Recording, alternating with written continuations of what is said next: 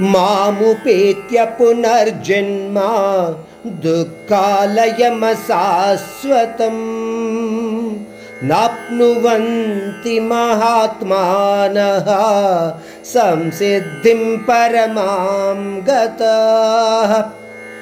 అర్జున నా సన్నిధిని కానీ లేదా పరమగతిని కానీ పొందిన శ్రేష్టమైన ఆత్మలకు తాత్కాలికమైన మరియు సుఖదుఖపరమైన పునర్జన్మ ఉండదు. అటువంటి ఆత్మలు నిత్యము నాలోనే లీనమై ఉంటాయి. అపర ప్రకృతి మొత్తము కూడా నిత్యము కాదు అన్న విషయాన్ని మనము అంతకు ముందు శ్లోకాలలో తెలుసుకున్నాము.